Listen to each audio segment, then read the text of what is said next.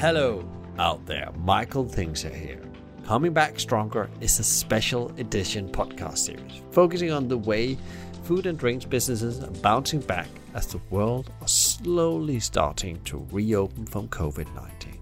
We will especially be sharing great stories on how progressive leaders are bouncing back from the pandemic by using the power of technology and delivery. By listening to these conversations in the coming period, we'll be able to pick up great stories, insights, and facts as well as best practices from industry experts, independent operators to national chains who all are setting a new standard for how to operate in the new normal. Vita Mojo and Hospitality Maverick join forces on this project due to have shared beliefs on how tech plays a massive role in building companies that's good for people, communities, and the planet. In this episode, we have Hugo Engel as our guest. He works with digital transformation at the progressive operator Leon Restaurants. Hugo and I talked about how Leon has pivoted through the pandemic, how this has brought forward a lot of innovation on all fronts. We also talked about digital transformation in the restaurant industry and how it's really taking off now, and how to keep the experience human, as well the importance of thinking out of the box to find solutions that keep you in business. Lots of digital nuggets in this episode. Tune in and enjoy.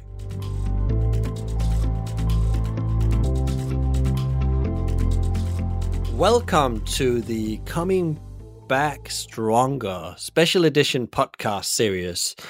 And uh, today we are in late May, and uh, there's a lot of activity right now in the market in general. Restaurants are starting to open up. Uh, some have never been closed. And actually, today we have a guest as part of an organization that has not been closed during the pandemic. They have been doing a lot of stuff. Uh, and that's Hugo from Leon. So, welcome to the, the podcast, Hugo.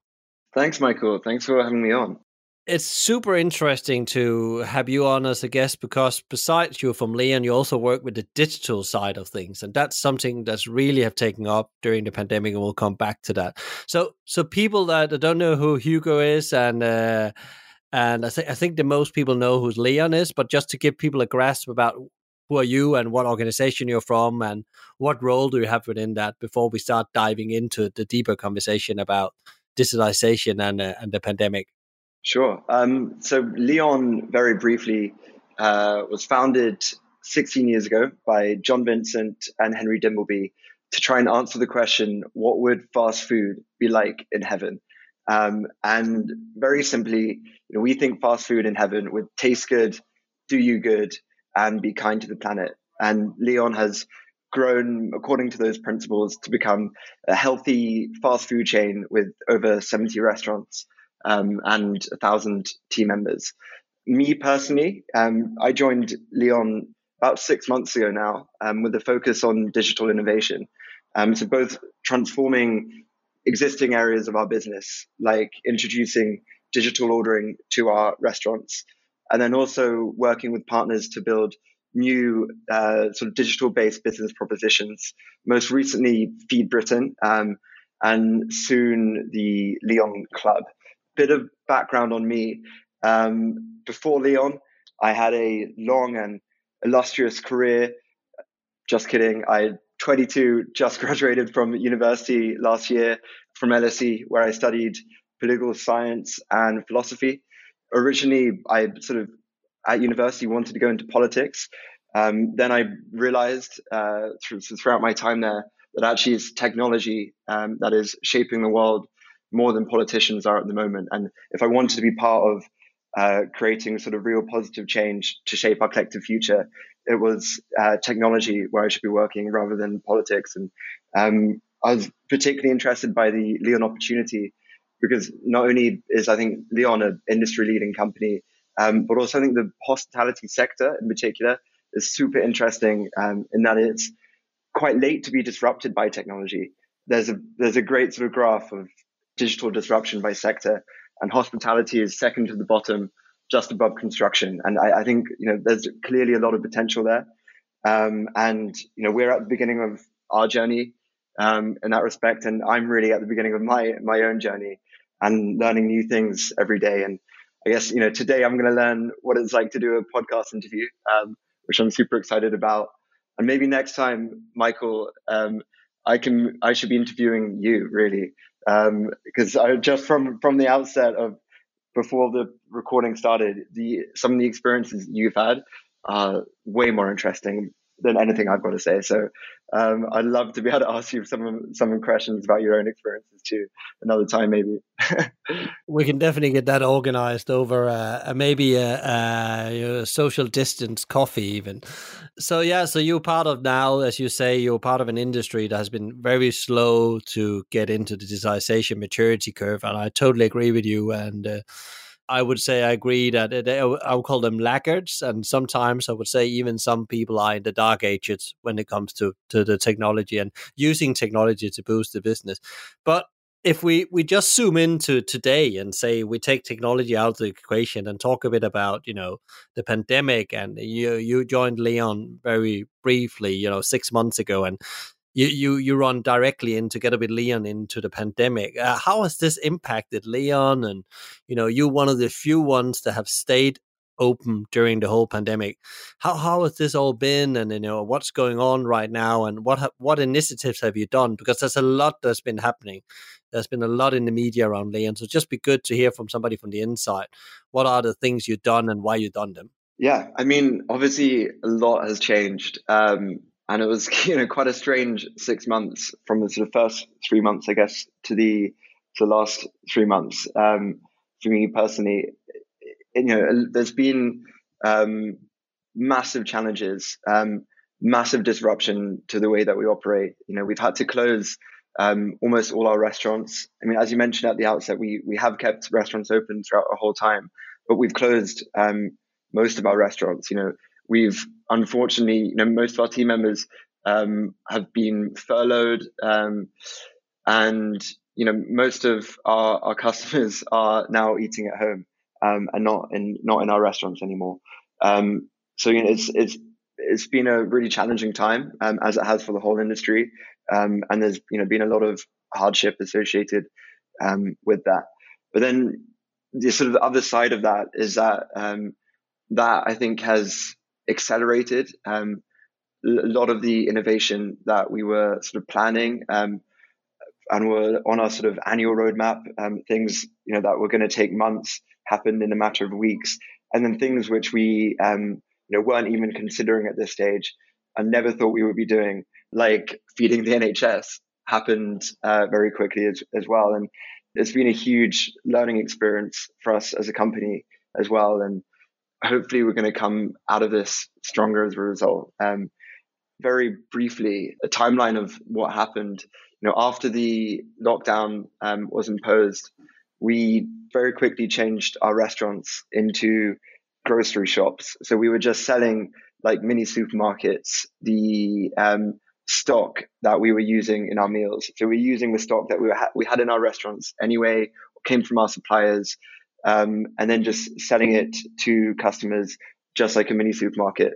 But we also sort of wanted to do something more than that, and we recognized that the sort of brick and mortar restaurants as sort of distribution hubs probably weren't going to be very effective, um, uh, sort of you know post lockdown, um, or you know as in during the lockdown, um, and so we also set up, um, and this is mainly what I've been working on in the last few months, a direct to consumer platform um, called Feed Britain, where our food service suppliers can sell um, their their goods directly to customers um, who aren't able to access them. Um, so, sort of the context on that is at the same time as we saw um, the supermarkets being stretched um, in, in their supply chains the, in some cases their shelves were empty. You know, the food service suppliers um, were facing their demand completely drying up because all the restaurants were shutting down. Um, and, you know, they were thinking about having to lay people off. And in some cases, businesses which had been running for decades um, were sort of facing being closed down entirely because they had no way to reach their customers. Um, and so we set up Feed Britain as a way for those food service suppliers to reach our customers. Um, because you know, even though uh, even though people aren't eating out at restaurants anymore, that sort of 35% um, of food consumption, which uh, is food prepared outside of the home, hasn't gone away. You know, it's not as if people are consuming 35% less calories than they were before. You know, those, those, as we know, are just sort of shifting consumption patterns.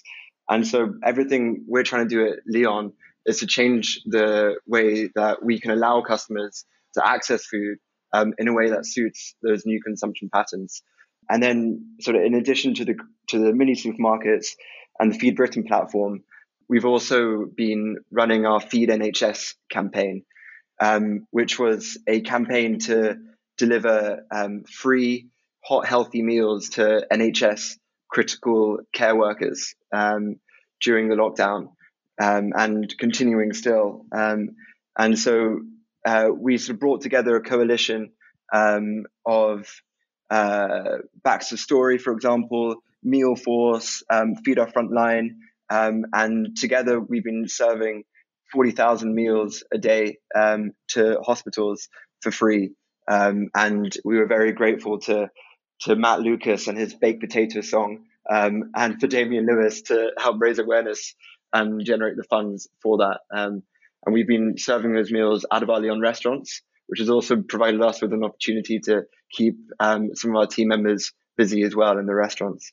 It's amazing what you have achieved in what are we talking about 10 weeks now. We're in the 10th week, I think, of, of this. Um, Honestly, I've completely lost my sense of time during this. you could have, you could have said like 30 weeks or, or two weeks. I was just trying to calculate back, but I couldn't even remember the date in, in my own head. So yeah. it's super interesting. You're, you're bringing Leon into people's home. And uh, what, what have been the big learnings about? Because this is a, do you think the feed uh, Britain is, is is a new revenue stream, I guess, or something that was on the roadmap, as you said, to be brought in later? Some of these digitalization things, and I guess there's a number of other things you're doing in, uh, from an operational context. We'll come back to that, but how how has that been rolling that out? Because it's national, as I understand. It's not just London or where your stores are. You you you're doing this national, and that's that's quite a complex thing to do in no time. Yeah, um, so it's it's not quite national yet. It's southeast um, of England um, so far, but soon um, we're going to be rolling out nationally. And you know, the, the main barrier to that, and actually the main challenge we sort of faced um, with with it when we were setting it up, um, is is the logistics of delivery. so it's something that Leon had never got into before. We you know never you know were interested in that part of the value chain. Um, but it was completely necessary in order to get um, that food from food service suppliers to people's homes. Um, so it could reach people who uh, weren't able to go to supermarkets or didn't want to go to supermarkets um, during lockdown. Um, and I guess like the the obvious um, solution to that in normal times would be to reach out to the uh, online grocery delivery companies like Ocado, for example. Um, but in in COVID times, these guys were completely over capacity. You know, as as we know, you know, customers were struggling to get a slot delivery slot on Ocado f- for weeks, which is part of the reason why we set up Feed Britain um, to begin with. And then the on the other hand, the other sort of route um, for home delivery are the are the generic sort of courier services. You know, the the DPDs, um, the APCs of this world. But the issue there is that they're all geared up um, for uh, ambient delivery um, and not for delivery of chilled goods. Um, and with all the sort of food safety concerns that comes with that, um, it requires a lot of um, careful preparation and packaging um, on our side for to ensure that those would be food safe. And you know, we didn't. That that's something that you know takes a couple of months not a couple of weeks. Um, so in the end, we were we were stuck for a little bit, um, but then we sort of went back to our first principles of why we set up Feed Britain, which was um, to support the food service suppliers, um, and we realized that a lot of these food service suppliers um, were you know they have logistics operations to deliver to restaurants. And you know they had van drivers and we spoke to some who were laying off their own van drivers um, because you know simply the restaurants were closed. They weren't operating any new deliveries. Um, also, at the same time, you know, on the in the supermarket supply chain, um, they didn't have enough van drivers. Um, so it was another sort of market inefficiency that we wanted to try and solve, and we wanted to try and keep those um, van drivers and delivery guys um, for the food service suppliers um, uh, in in their in their jobs. And um, so we went to uh, Premier Fruits, um, who are a fruit and veg wholesaler who operate out of New Covent Garden Market, um, and we partnered with them to to do the home delivery. Um, of the Feed Britain boxes, you know, so they had a spare warehouse in New Covent Garden Market where they could do all the picking and packing of, of the boxes. Um, and then also they have the van drivers for for home delivery. Um, but the other thing we we learn is that there's a big difference between um, restaurant delivery, um, you know, B two B delivery, um, and and home delivery. Um, and you know, the, the big difference there is just the sort of number of drops you're doing per day. Um, you know, going from just doing a handful of restaurant um, delivery drops per day to doing maybe a hundred drops to people's homes. And you know, with that comes routing optimization for fuel efficiency um, and for time efficiency. Um, and you know, you need the software to support that. Um, and also, rightly, you know, customers have much greater expectations um, in terms of uh, delivery um, and sort of being informed in when their delivery is going to arrive and exactly what slot it's going to arrive in, um, and having all the customer service channels set up to support that than restaurants do. Um, and you know that has been a journey with Premier Fruits um, to to get to sort of set them up for home delivery um, in that way, and it's something we're still working through. Um, but yeah, I mean that that that is just, I guess one example of something something we've learned and a challenge we've had to try and overcome uh, with with the Feed Britain project. It's very interesting. Uh, of course, it's very different. Suddenly, you are you are not in you're not not doing your hospitality service kind of thing. You're doing more a transaction thing where people has a need for something in their home. But have people, you know, you've been one of the first movers on this, and you've seen others following you guys and done similar thing or done it at the same time. Um, do you think that also the consumer is more forgiving in this time when you're trying it out in a in such an environment? You have more ability to learn and improve fast without having big repercussions of making a mistake? Because we come from an area where everything had to look perfect almost to now where that's what I feel even with the the local greengrocer and butcher. You're a bit more overbearing with things. You just think yeah well it is what it is. It's it's understandable. It's not easy you know yeah, yeah, totally. Yeah, I, I completely agree. Um, I think yeah, c- you know, consumers are more forgiving, um, and um, you know, things like, for example, ju- you know, to, to take sort of what I was just talking about, the on the on the delivery slots. In normal times, customers would expect to be able to select the exact slot that their um, that their box will be delivered in in COVID times, for example, you know, most of them are in their homes anyway. Um, and so you know there we can be a bit looser in terms of um, giving them the time that their that their box will, will be delivered. Um, but I think sort of uh, a sort of more profound point than just that um, is that I think people are more willing to change their habits um, right now. I think you know consumer behavior is just in a state of flux right now, where people are more willing to to adopt um, a behavioral change. Whereas before they would be more sort of rich, um, rigid and, and fixed in sort of the way they're used to transacting and the, the way they, they're used to buying food, especially. And, you know, to take a sort of another, another example of something else we're doing and where we've seen that, um, and so our other big project right now is digital ordering in the restaurants. Um, and, you know, whereas before we'd been focusing mainly on, on the kiosk channel for that, um, we're now focusing a lot on mobile ordering, um, and uh, which we're calling smart ordering, um, ordering from your smartphone. Um, and you know, before creating that behavioral change from customers who are used to ordering over the counter to ordering on their phone, um, it was, it was, it was really hard to do. Um, and that's kind of where kiosks came in, and it's kind of the way um, I see kiosks because there's a kind of a bridge between the two. Um, so customers were finding it easier to um, order on a kiosk um, and then transition to order on their ordering on their phone. Um, and I think that's maybe quite a specific dynamic to to the UK. Um, when I sort of work with our restaurants in the US, it's actually the other way around, in that they've sort of started from a mobile place. Mobile ordering has been more widespread, and only now kiosks are starting to um, to be deployed. Um, but for for the UK, sort of that behavioural change going straight from ordering over the counter at the till from mobile has become so much more possible now um, than than it was before. So whereas before, you know, we were really anticipating having to have you know a five year bridge really from um, with kiosks supporting that move from till to mobile. Um, now in in our Jubilee Place restaurant, um, which is entirely digital, um, so no transactions are over the till.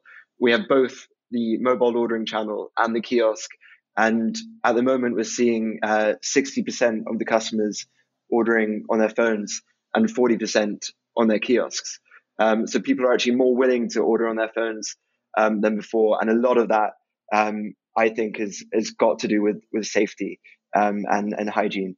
Um, and I can talk a bit more if you, if you'd like about sort of um, how I think we can use mobile ordering to sort of improve the safety and hygiene of, of ordering in, in restaurants. Yeah, it actually is very, very, very good place actually to, to start to talk about, you know, what are you then? Because like one of the things that's been talked about a lot the last couple of weeks, one thing is when are we going to open? That's the big question. When are we going to fully blow open? I think it it looks like it's going to be sooner. This is just my prediction. It's not something I have from somewhere. But looking at McDonald's been out saying this morning they are going to open a majority of their restaurant, almost ninety percent. McDonald's often set the pace for many things uh, because of their size and their their infrastructure. And uh, I guess they are they have been talking about as well that you know how do we keep our people and customers safe in this new world because the pandemic is it, the virus is not gone because there's not a cure for it. So there's no there's no vaccine right now. So so how are you doing that because that lead into what you just mentioned there i think in a way. How are you using maybe digital things to make people feel safe? Because it's interesting how quickly people are actually going away from screens and i thought imagine all these companies that invested heavily the last year in kiosk equipment. People don't want to touch that screen now because we are paranoid you know about this thing still in our back of our head and i think i think there's going to be a slowdown of it as we move forward but we st- it's still very close to us in our minds when we go out. I think there's going to be some really weird situation happening because people are still finding out how do i behave in this? You know how do i walk past people in a busy city? How do i go into an, a restaurant and order without being one meter or less uh, from somebody. So yeah, so it'd be interesting to hear what you're doing to to make people feel safe because it's the bottom of the Maslow's hierarchy of needs. It's at feeling safe before we do anything. Yeah, and yeah, I think the, I mean the kiosk question is really interesting, and like to be honest, I think it's too early to really say um, how customers are going to react to using kiosks as we come out of this crisis. Um, you know, I think you know kiosk suppliers um, I know are doing what they can to make them safer. Um, so Vita Mojo, the supplier that um, we work with, um, are putting antimicrobial uh, screens on kiosks um, to help pr- improve hygiene in that way. And then, of course, there's a lot you can do from a restaurant perspective in terms of you know making sure that they're regularly um, wiped down. And then there's also a sort of point that um, currently, you know, throughout the crisis, customers have been using kiosks in supermarkets the whole time. So, you know, uh, someone shared with me a data point um, that in Tesco's, 90% of the transactions have been going through the kiosk still. Um, so, so, that that's sort of on the one hand. Um, but I, I, think, you know, what we've seen um, in, in Jubilee Place is that people, customers are a lot more willing to, to adopt um, the mobile ordering solution um, because it, it is safer. Um, and the the way we've sort of designed the the process um, to make it safer um, is designed to be completely contact free. Um, so you're you're having you know no interaction at all um, with a team member. where you could risk any contact. So, you know, a customer orders orders a meal on their phone or on their laptop on our on our ordering platform. Um, they pay for it on that same ordering platform. Um, you know, they've selected the time when they're going to pick it up, um, and then they arrive at the restaurant at the collection time. simply walk in, find uh, their their bag, which will have um, their meal inside and a sticker on it with their name on it, and pick it up and go. Um, and and so that whole process is is completely contact free. Um, and you know, compared to ordering at a till, um, or, or, you know, indeed ordering at a kiosk, I think that that seems to be um, sort of both making it safer for the customers, um, but also sort of making it much more convenient for the customers in terms of the time they are actually going to spend queuing um, for the restaurant as well. Because you know that's the other area of high risk. If you sort of break down the high risk process of of um, of getting food from the restaurant, you know, it's, it's not just placing the order itself, but it's also the queuing outside the restaurant. And by um, by using digital ordering, where people are booking their slots at which they arrive, and then using our digital ordering platform um, with Vita Mojo, we can limit how many people can order in each slot, um, you can then actually take away any queuing at all. Um, so you know if, if you can if you can say you know for these over this five minutes um, only 10 people can reserve this slot then you know that there's not going to be um, a queue for people when they're coming to pick up their order um, so you're sort of avoiding that part of the process as well so that's sort of in, in restaurants how we're looking to um, improve the safety um, for for customers. But then you know, Feed Britain is is another example of the, that's like almost the safest way for people to get food is um, they're not leaving their house at all. You know, the food is delivered right to their door, um, and they're preparing it themselves. Um, and so I think you know the the, the key is to um, I guess experiment with, with different channels. Um, and another channel which we haven't mentioned yet, um, and I, I know that um, you're an expert in is is a, is a corporate catering channel as well, and I think that's also um, sort of particularly interesting at this time as employers um, may discourage their employees from leaving the office at all um, to collect their lunches, um, but at the same time, you know, canteens are shut down, um, and so you know something we're we're working on right now is um, how we deliver the deliver our, the food from our restaurants directly to people's offices as well, so that they don't have to um, leave the office at all and and risk going into a shopping mall or something to to, to collect their food. I think I think it's super spot on. Yeah, no no employer would like to take that risk right now. That uh, if they're gonna have people in the office and and uh, the way they have to operate now, they don't want them to leave the office and then by to pick up lunch. And I think uh, you would see employers that will go very far, even paying for food, just to to minimize risk. But it's super interesting the way you talk about it. Sounds like you have been done this carefully mapping of your customer and as well, I guess, your employee journey to help minim- minimize risk across you know all the in in person interaction we used to when we go in and queue in a Leon on any other kind of place to grab lunch. And uh, I guess this is like reimagine the whole way of operating in a way and there's going to be still a lot of mountain to climb of learnings because you know haven't even had you know maybe the pressure on the restaurants because people has been staying away as you said this they've been at home. As people start coming back it's going to be interesting to see how that work and uh, and and and see how the, the see the complexity rise i guess as well. But the, my, my core question is here how do you keep the uh, because restaurants and hospitality is about the human experience. You know, we we're not selling food; we're selling a service in the end. And uh, how do you keep it human? Do you have you thought had some thought about that internally, and uh, how because Leon is also about this human touch point in a way. Yeah. Um, so. I guess the the answer to this is slightly different um, in before the crisis um, in terms of how we use digital ordering um, to to preserve um, the human sense.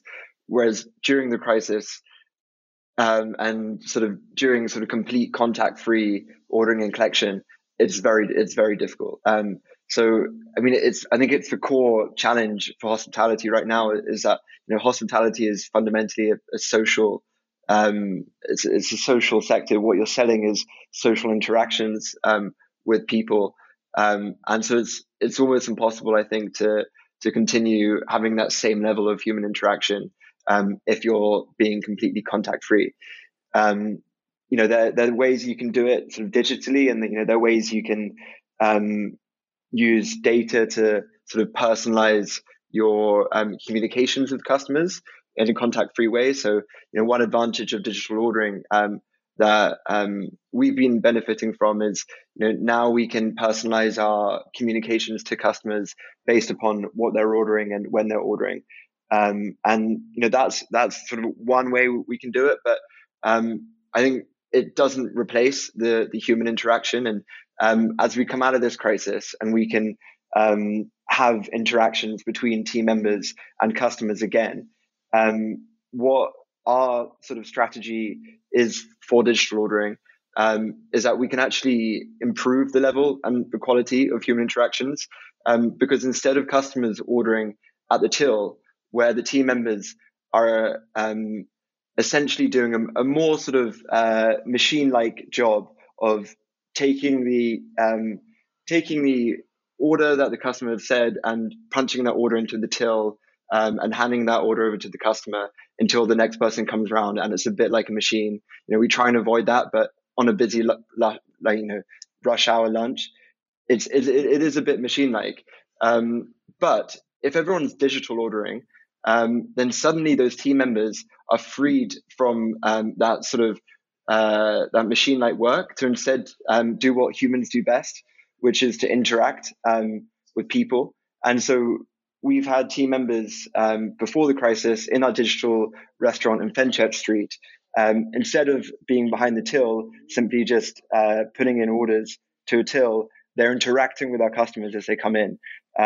So we, we, think about it in terms of the Leon super job of the future, um, which is what is the job that is going to be um, the amazing job that everyone wants to have um, after automation. And I think for us, that that is this host role um, where you're like the maitre d. Um, you're the person who's greeting all the customers as they come in. Um, and, and you know you know the customers they're your regulars you can have quality interactions with them you can you can chat with them you can make casual conversation with them because you're you're freed up from the machine like work of simply transferring their order that they've given to you in speech into a digital form on your till because they've done that already. And so instead, all your interactions you have are the high quality interactions um, of of actual conversation um, and actual socializing. And you know, I think that is the, the big win um, in ter- for humanity um, in general in terms of uh, sort of digital technology and automation.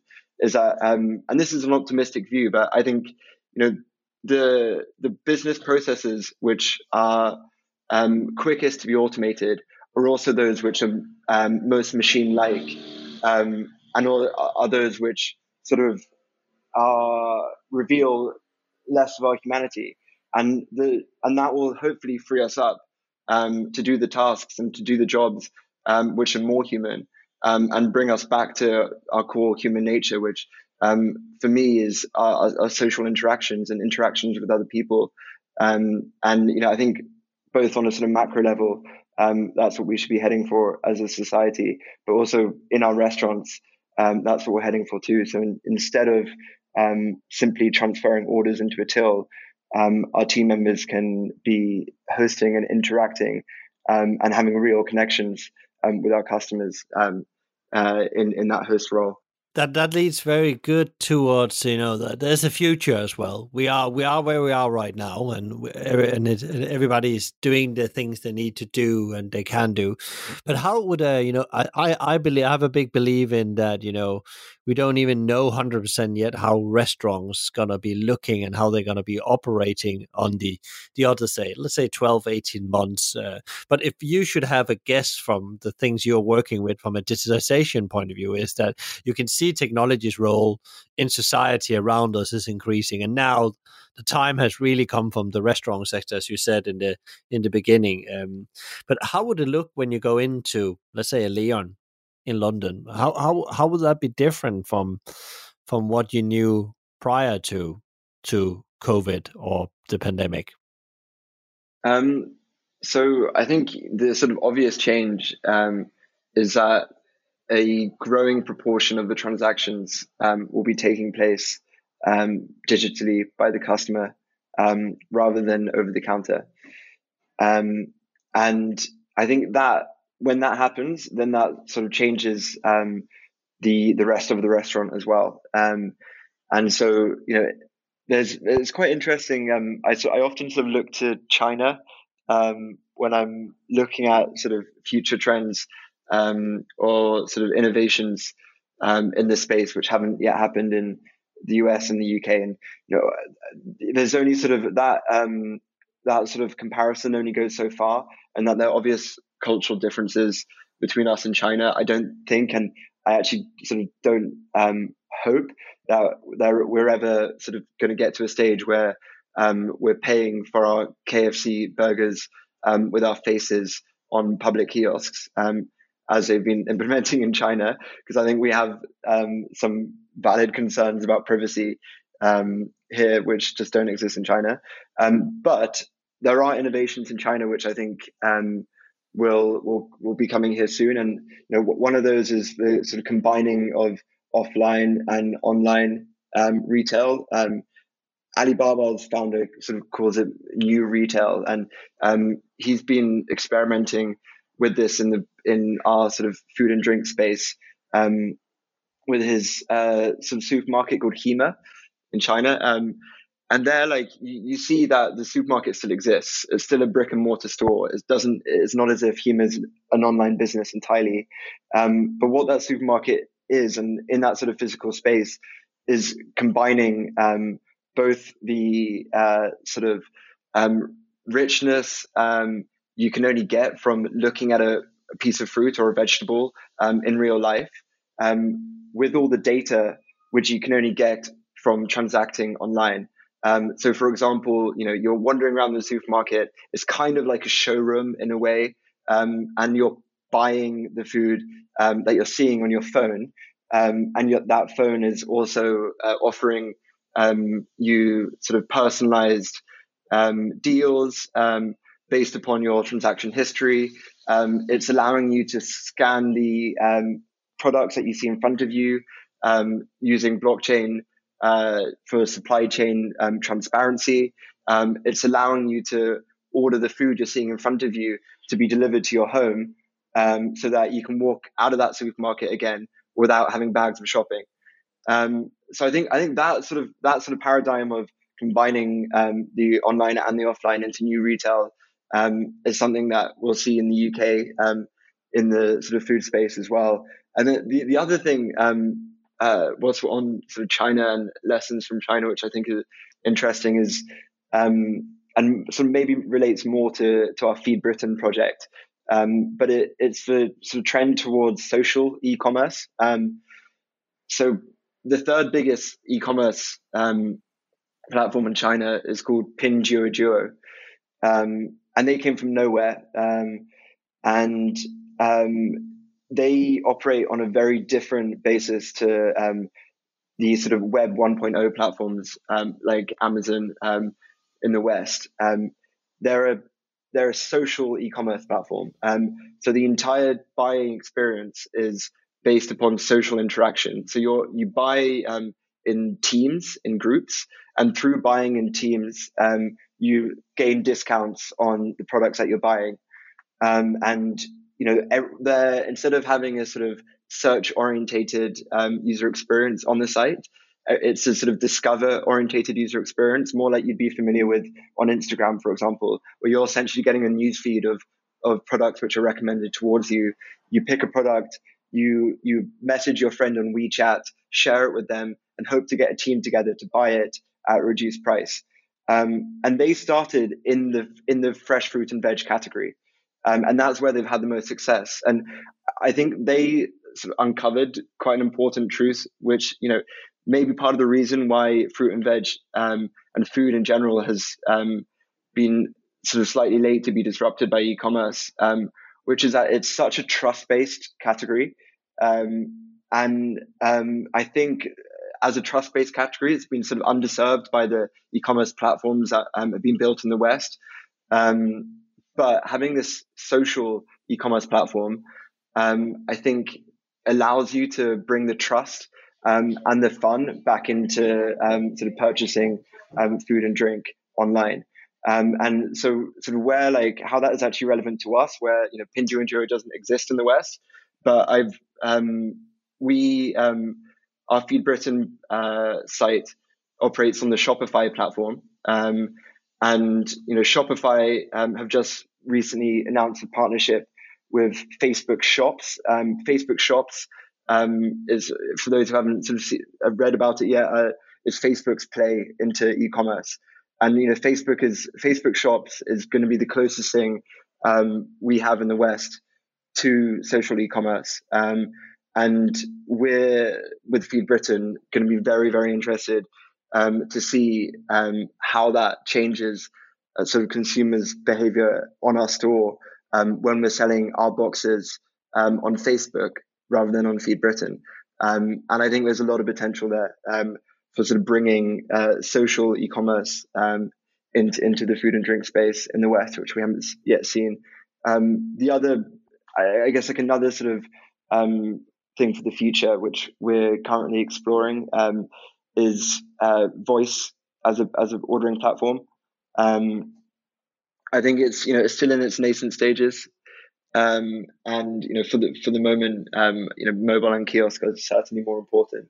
Um, but I think um, you know it, it is the most intuitive way to order food or drink or you know transact a tool and to re- remove that like remaining interface that you have um, with ordering on your mobile and kiosk. So you're speaking um, entirely intuitively and entirely naturally with voice and ordering in that way. Um, I think is something which is really interesting to us, and um, we're exploring trialing um, voice ordering in um, in our restaurants as well. Um, but this is something which is at the very early stages, so I don't want to talk about it too much. No, but it's interesting with voice. I think there's a lot of uh, trial uh, Chipotle, McDonald's to give some sample of the really big boys trying it again, and uh, it's interesting how fast that's going to move now as well with the whole safety kind of angle on it. Because again, it's a way of not having a a touch or have to touch the screen. And uh, so I think it's going to go very fast. Often, when there's a demand, technologies evolve very quickly uh, because then there's the funding to do it as well and the will to to implement it, which is often the biggest challenge with technology as you, you want to put it into organizations. So if you were giving, you know, like your top three, uh, Hugo, advice to to operators or leaders out there what they should do preparing for reopening or being part of the new world, the new paradigm, the new now, the new normal, what has been called the last couple of months. What is the top three uh, things you would start to put in place? Because I guess it's all about what's what's important for the next five to ten years when you do these things. But what is that you would get started with right now that could benefit, you know, the, you know, both your customers but also your employees? Um, so um, I think, I mean, it's something we've sort of discussed a lot, but you know, the importance of digital ordering, um, you know, can no longer be underestimated and no longer ignored.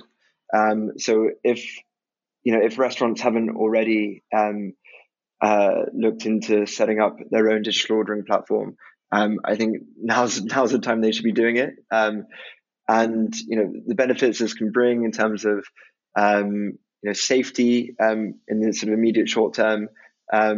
But then sort of longer term, um, and this will be so so much more important as well as you know restaurants struggle um, after the COVID crisis. You know, being able to operate at a lower labor model um, and being able to offer an experience as well for the customers, which is more convenient and sort of meets them where they're at in terms of their their own behavior and the way they order in sort of every other sector and every other channel. Um, but then also in terms of gathering data. Um, and that's why I think it's important that restaurants look at their own ordering platform rather than simply um, sort of signing up to the third parties um, click and collect options. Um, and then I guess that sort of leads on a bit into into the second um, bit of advice, um, which would be being able to use that data effectively to both improve marketing and you know I think the e-commerce paradigm is a really useful um, one when restaurants and um, the food service industry should be thinking about how how we do marketing. Um, so you know once you've collected all this data, um, linking customers to their transactions, you can then market and communicate with them um, in a way which we've never been able to do before. And previously, you know, we'd only be able to do if we are operating an e-commerce business. Um, and you know that can that can obviously improve um, retention for our customers, um, drive frequency, um, but also all that data helps us, you know, gain insight into um, the new ways that customers are going to be consuming food and want to consume food and what products they want to see. Um, and I think that's going to be particularly important, sort of being able to really understand our customers' changing patterns through what's going to be a really turbulent time, continue to be a turbulent time. And then the third thing um, would be to think outside of the restaurant entirely and really think um, completely outside of the way um, you're currently operating um, and experiment with new channels. Um, so, you know, I think the direct to consumer um, sort of food retail channel um, is is really interesting right now. And Feed Britain, I guess, would be our play um, on that. But then there's also the sort of B2B channel, um, which uh, Michael, we, we, were discussing a bit as well, which is going through a period of massive change.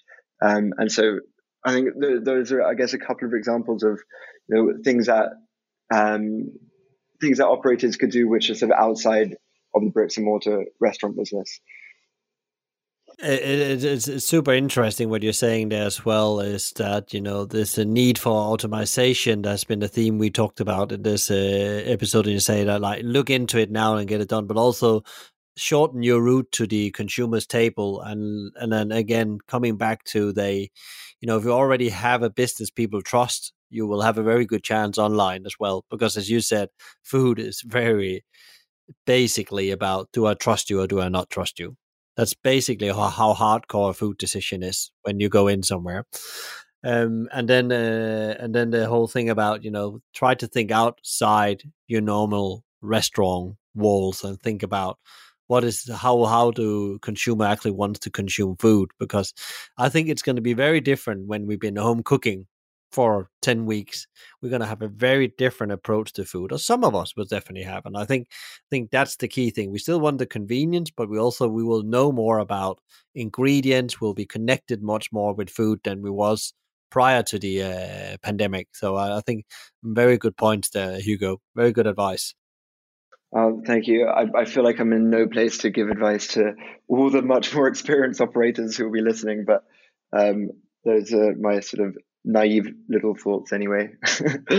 uh, well, the, the, the the great thing about the situation we're in is that the canvas has been washed off, and it doesn't matter. It's, good to have experience, but uh, your previous way of doing it and uh, is probably not going to solve the problem. You know, so as as Einstein said, you cannot solve uh, a problem with the same uh, ways and methods it was created you know? So you actually have to think out of the box and come with new new ways. So it's probably good to have a, a clean sheet when you go into this so you're not too too too connected to old habits as you called them before. So but hugo thank you so much for coming on and sharing your your personal and some of the experience from leon. I'm sure there's a lot of people out there that are gonna gain some great insights about this and start reflecting on what they can do in their businesses. So so uh, good power and energy to you and uh, to leon and uh, the the journey coming ahead it's to be a steep one but uh, i'm sure it looks like you are ahead of the curve and, and good things are happening thank you thanks so so much for having me on, and